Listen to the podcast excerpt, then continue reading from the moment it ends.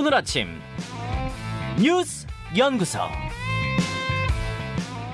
예, 오늘 아침 뉴스의 에, 상황들을 저, 살펴드리는 시간입니다. 뉴스연구소 오늘도 두 분의 연구위원 함께합니다. CBS 김광일 기자, 경향신문 박순봉 기자, 어서 오십시오. 안녕하세요. 예, 첫 번째 뉴스 정치권으로 가보죠. 혁신위의 전권을 혁신위의 전권을 어제 혁신위원장으로 인요한 교수가 확정이 됐는데 김기현 대표가 전권 부여하겠다 그랬어요. 전권을 주겠다고 최고위 회의에서 김기현 대표가 밝혔어요. 네. 근데 김기현 대표 워딩을 자세히 보니까 전제가 있었 습니다. 혁신위는 위원 구성, 활동 범위, 안건, 활동 기한 등 재반 사항에 대해 정권을 갖고 판단하게 될 거다.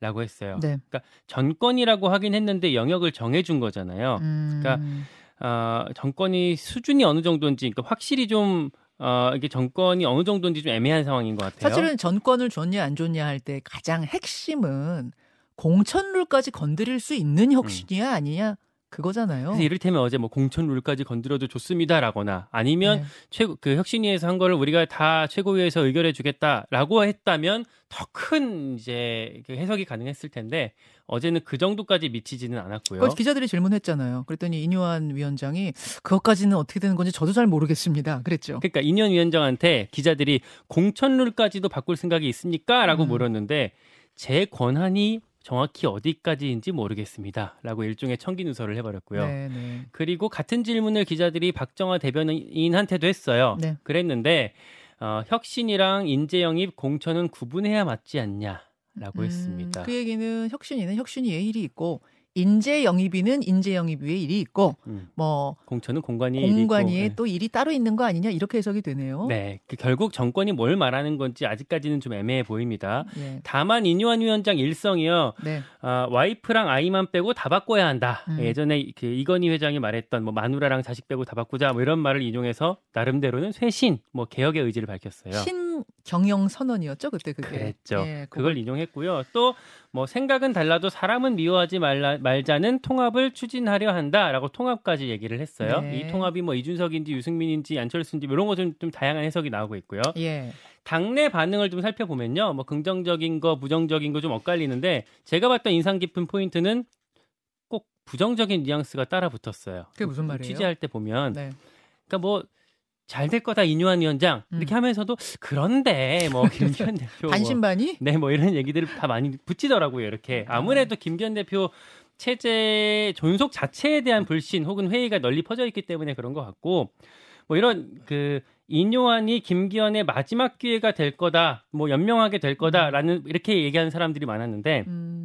또 하는 말이 이게 제대로 되려면 사실 파격적으로 김기현 대표 뭐 불출마라든지 뭐 수도권 출마라든지 뭐 이런 것들이 같이 가야 되는데 이건 좀 그럴 가능성은 적어 보이잖아요. 음. 어, 그렇기 때문에 뭐 미지수다 라는 얘기가 나오는 거고 자, 당내 미- 국민의힘 당내 분위기는 그러하고 민주당 당내 분위기는 어떻습니까? 민주당은 오히려 좀 두려워하는 분위기까지 읽힙니다. 어. 그러니까 뭐 이렇게 개별적인 인터뷰는 나오지만 공식적인 반응이 나오지 않고 있거든요. 네. 내부에 좀 물어봤더니 진짜 혁신할까봐 두렵다.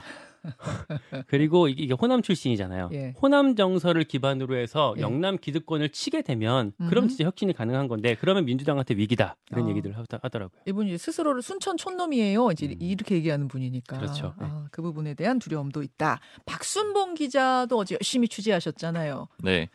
일단 국민의힘의 지도부, 그러니까 김기현 대표 쪽에서 이제 나오는 얘기들은 뭐냐면은 제일 걱정했던 거는 원래는 이제 어제 기준으로 오늘 발표를 못 할까봐 제일 걱정을 했다. 예. 근데 이제 그간에 계속 공격을 받았던 게 구인난 그리고 구인난. 김기현 대표 체제 이걸로 인해서 이제 흔들린다 이런 우려가 있었는데 음. 그게 제일 걱정이었대요. 그래서 이제 뭐 관계자랑 얘기하니까 이렇게 얘기를 하더라고요. 이제 십자포화를 어떻게 막느냐 이게 제일 중요했는데 갑자기 막 급하게 한 것 치고는 굉장히 괜찮은 분이 왔다. 어, 어. 그러니까 베스트라고 말하면 오바겠지만 그래도 차선 정도는 된다. 이렇게 이제 내부적으로 평가를 하고 있고요. 예. 그리고 사실 이제 그런 과정도 좀 궁금했어요. 여러 명한테 던져 놓고 그다음에 이제 답이 온 사람을 이제 채택을 한 건지 뭐 이런 음. 과정을 물어봤는데 네.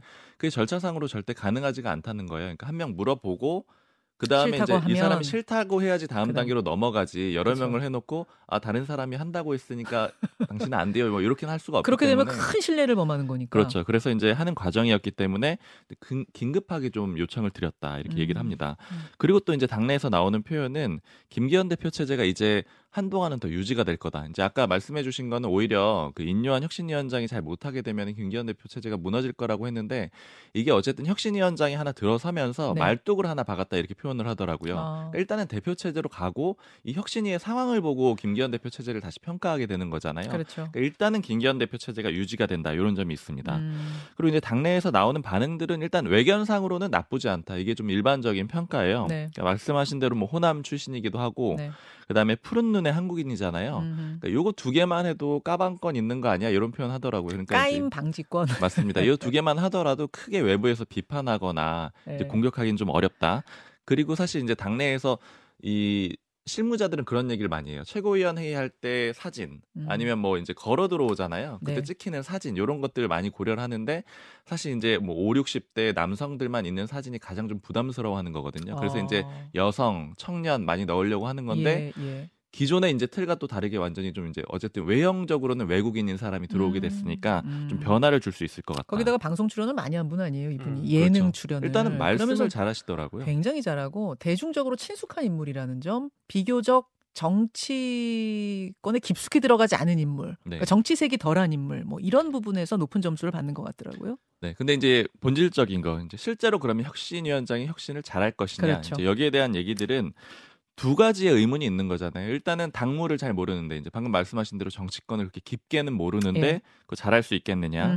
그 두 번째로는 권한이 있겠느냐 이제 이 문제인데 사실 후자 쪽에 좀 논란들이 좀 있는 것 같아요. 그러니까 음. 이제 비유를 하자면 이런 겁니다. 아예 구조적으로 권한이 없다. 이게 왜냐면은 윤석열 대통령을 오너에 비유하고 김기현 대표를 전문 경영인에 비유를 CEO. 하면은 네 그러면 그다음에 인유한 위원장은 뭐냐면은 전문 경영인이 데려온 임원이거든요. 아, 근데 이제 전문 경영인이 이제 그 정권이라는 게 공천권이라고 쳤을 때 네. 전문 경영인에게 얼마만큼의 공천권이 있느냐 요거 자체에 대해서도 사실은 굉장히 회의적이잖아요. 굉장히 음. 적을 것이다라고 추정을 하고 있잖아요. 음, 근데 이 전문 경영인이 다시 위임하는 공천권 음. 거의 없을 것이다. 그러니까 애초에 김기현 대표가 준다고 말을 할 수 있는 구조 자체도 아니다. 좀 이런. 평가들이 좀 있는 상태고요. 근데 그 부분에서 어제 굉장히 많이들 주목했던 게 진짜로 김한길 위원장 추천이야? 그러니까 소위 말하는 김한길 픽이야? 이게 굉장히 기자들의 관심사였잖아요. 그렇죠. 김한길 위원장이 아무래도 지금 당에 여러 가지로 영향을 미치는 역할이 있는 인물 아니냐라는 추정이 많은 상황에서 김한길 픽이라면 이게 어떻게 되는 것인가? 그럼 진짜로 뭔가 더 큰 권한 가지고 할 수 있는 거 아니야? 내지는 권한이 더 줄어드는 거 아니야? 여러 가지 추정. 여기에 대해서 인유한 박사가 인유한 위원장이 답변을 내놨네요. 친한 건 맞다. 맞습니다. 친한 건 맞고 그 다음에 이 다음에 뭐 기자들이 계속 물어보잖아요. 예. 뭐 김한길 위원장이 추천했다는데요. 이렇게 물어보면은 그냥 웃고 넘어가거든요. 근데 이제 이런 것들은 이제 제가 좀 해석을 해보자면은 예. 그냥 좀 정무적인 전략적인 선택이었던 것 같아요. 왜냐면은 인유한 위원장이 어쨌든 당내에서는 여- 그 없잖아요. 세력이 없는 상태잖아요. 근데 김한길 위원장은 어쨌든 당내의 세력은 없으나 윤 대통령이 굉장히 지지하는 인물이다. 음. 이렇게 되면 혁신 작업을 할 때 김한길 위원장이 어떤 힘을 미친다라는 걸 굳이 부정하지 않아야지 향후에 움직일 때 훨씬 더 적극적으로 음. 그리고 말이 먹히는 그런 상황이 될 수가 있을 것 같고 음. 그래서 이제 그 부분 같은 경우에는 조금은 지켜봐 지켜는 봐야 될 것 같아요. 네. 왜냐하면 실제로 이제 김한길 위원장이 영향을 줄 것이냐. 근데 이제 국민의힘이나 뭐 여건 좀 취재를 해보면은 나오는 음. 얘기들은 윤 대통령이 김한길 위원장에 대해서 굉장히 지지를 하고 예. 특히 지지하는 영역이 정치적인 정무적인 분야라는 거예요. 아. 그리고 이제 공천과 관련된 어떤 역할을 할 것이다. 이게 좀 일반적인 평가들이거든요. 예, 예. 그러니까 그런 부분은 아마 영향을 좀 줄 수는 있을 것 같습니다. 자, 알겠습니다. 이 이야기는 오늘 뭐 인터뷰도 준비돼 있고 하니까요. 더 거기서 풀어보기로 하고 두 번째 이슈 넘어가죠, 김광일 기자. 돌아온 이재명. 민주당 이재명 대표 당무 복귀 어제 했습니다. 네. 35일 만에요. 네. 복귀 일성이 어떻게 나올지를 기자들이 엄청 관심을 가졌었어요. 네. 그래서 출근길에 막내 기자들 추운데 뻗치기 하면서 기다리고 그랬었는데 복귀 일성은 최고위원 회의에서 나왔습니다. 내각 총사퇴였어요. 음. 그러니까 단식할 때 내걸었던 얘기를 다시 꺼낸 거고요. 뭐라고 했냐면 윤석열 대통령은 국정 기조를 전면 쇄신해야 한다라면서 내각 총사퇴 얘기를 했고요. 네. 다만 요거는 뭐 진짜 각 잡고 사퇴해라 이렇게 요구한다기보다는 좀 선언적인 의미로 보여요. 예, 예. 어, 이 최고위원회의 끝나고 나서 권칠승 수석 대변인이 뭐라고 했냐면 그 민생을 챙기자는 강조의 의미로 그냥 봐주시면 좋겠다라고 기자들한테 말을 했거든요. 음.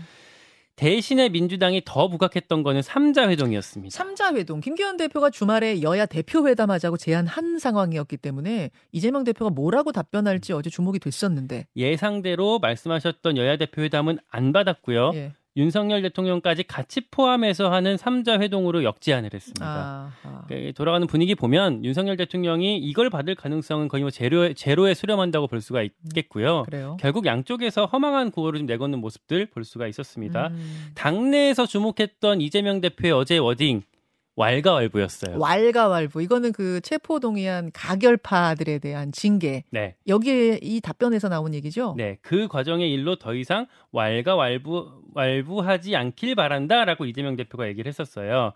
뭐 일단은 단합, 뭐 통합을 통해서 징계하지 말자라는 얘기로 어 대체로는 그렇게 해석이 되고요. 그렇죠. 취재할 때 좀 재미있었던 거는 그 왈가왈부하지 말라라는 이재명 대표의 말을 네. 친명계에서는 네. 전 비명계에 왈가왈부하지 말라는 얘기다. 그리고 비명계한테 물어봤을 때는 전 친명계한테 말하지 말라는 의미다라고 엇갈리게 해석을 하고 있더라고요. 네. 그 하나 좀 인상 깊, 그 어쨌든 어 여기에 더해서 비명계에서는 네. 어 이재명 대표가 앞에선 저렇게 말하지만 나중에 공천 때 우리를 치는 거 아니냐 이런 뭐 두려움도 같이 나오고 있습니다. 여전히 예. 자 박순봉 기자 네. 어느 부분에 주목하셨어요? 그러니까 대비 효과는 굉장히 좀 컸다 이렇게 느껴져요. 왜냐면은 이제 기자들이 뭐 저를 비롯해 가지고 거의 매일 이재명 대표가 당무 복귀하기 전에 물어보는 게 이 대표 측에 물어보는 게 두 가지인데 네. 첫 번째 언제 오세요? 그다음에 징계하실 거예요. 이거 두 개를 계속 물어봤거든요. 근데 이제 언제 오는 거는 미정. 그다음에 징계에 대해서는 그냥 통합의 메시지를 구체적이지 않게 포괄적으로 낼 거다. 이게 그냥 중론이었고요. 이렇게 음. 구체적으로 얘기할 거라고 하는 사람은 한 명도 없었거든요. 아, 왈가왈부하지 말자까지 안 나올 줄 알았어요. 그렇죠. 이렇게 체포동의안이라는 표현 자체가 안 나올 걸로 봤죠. 어. 그냥 통합을 합시다, 네, 뭐 네, 잘 네. 갑시다, 뭐 이런 정도의 표현을 할 거라고 봤는데 이렇게 구체적으로 얘기를 했다라는 거. 그럼 이 얘기는 어떤 의미예요? 기존에도 계속 친명계 최고위원들이 징계해야 돼요, 징계해야 돼요 하고 이 대표는 통합합니다 이런 식으로 얘기를 했잖아요. 예. 이게 대비 효과라고 계속 얘기를 했었거든요. 예, 예. 그러니까 다 징계하자, 징계하자 이런 상황에서 혼자만 통합합시다 딱 하면 두드러진다라는 거죠. 음, 그 효과를 훨씬 더 극대화시켰다라고 보이고요. 음. 근데 사실은 이제 그보다는 좀 이면을 보자면은 싸움이 유예됐다, 공천 과정으로 이행됐다 이렇게 보이는데 어. 이제 뭐 중진 의원이 해줬던 표현이 좀 인상적인 게 네. 징계를 해주면은 튀어 나갈 수 있는 근거가 되지 않느냐 이렇게 얘기를 하는 거예요. 탈당의 근거 명분이 네. 된다.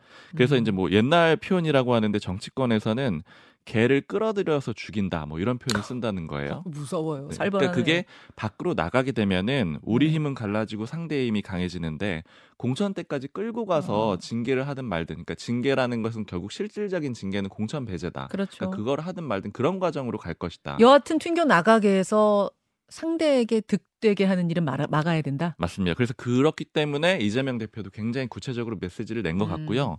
이렇게 되면 어쨌든 비명계 입장에서 싸우기는 어렵거든요. 근데 비명계 쪽에서도 비슷한 류의 그 고민이 나오는 게 이제 들었던 얘기 중에 이런 얘기예요. 어떤 거요? 결국에 이제 공천이라는 프로세스에 올려놓을 텐데 네. 이 공천 과정이라는 게 불신이 좀 있는 거죠. 호떡 뒤집듯이 쉽다. 그리고 음. 시비를 걸고 시비를 걸려면 증거가 있어야 되는데 증거 찾기가 어렵다. 그러니까 아. 이제 시스템 공천 안에 들어가게 되면은 룰을 바꿔버리면 되니까. 네, 그러니까 자연스럽게 도태될 가능성이 있다. 이런 의심을 하고 있는 상태인 네, 거예요. 네. 그러니까 결국 싸움이 조금 유예가 되는 상태다. 이렇게 볼 수 있습니다. 자, 민주당 이야기도 오늘 돌쇠 토론이 있으니까요. 더 짚어보기로 하고 마지막 이슈 가죠. YTN 세주인은 유진그룹 보도 전문 채널 YTN의 새 대주주로 유진그룹이라는 곳이 어제 최종 선정이 됐습니다. 네, 공기업 지분 매각 입찰이 있었는데요. 여기서 유진 유진그룹이 3천억 원, 정확히는 3,199억 원을 써내서 최종 낙찰자로 선정이 됐습니다. 예.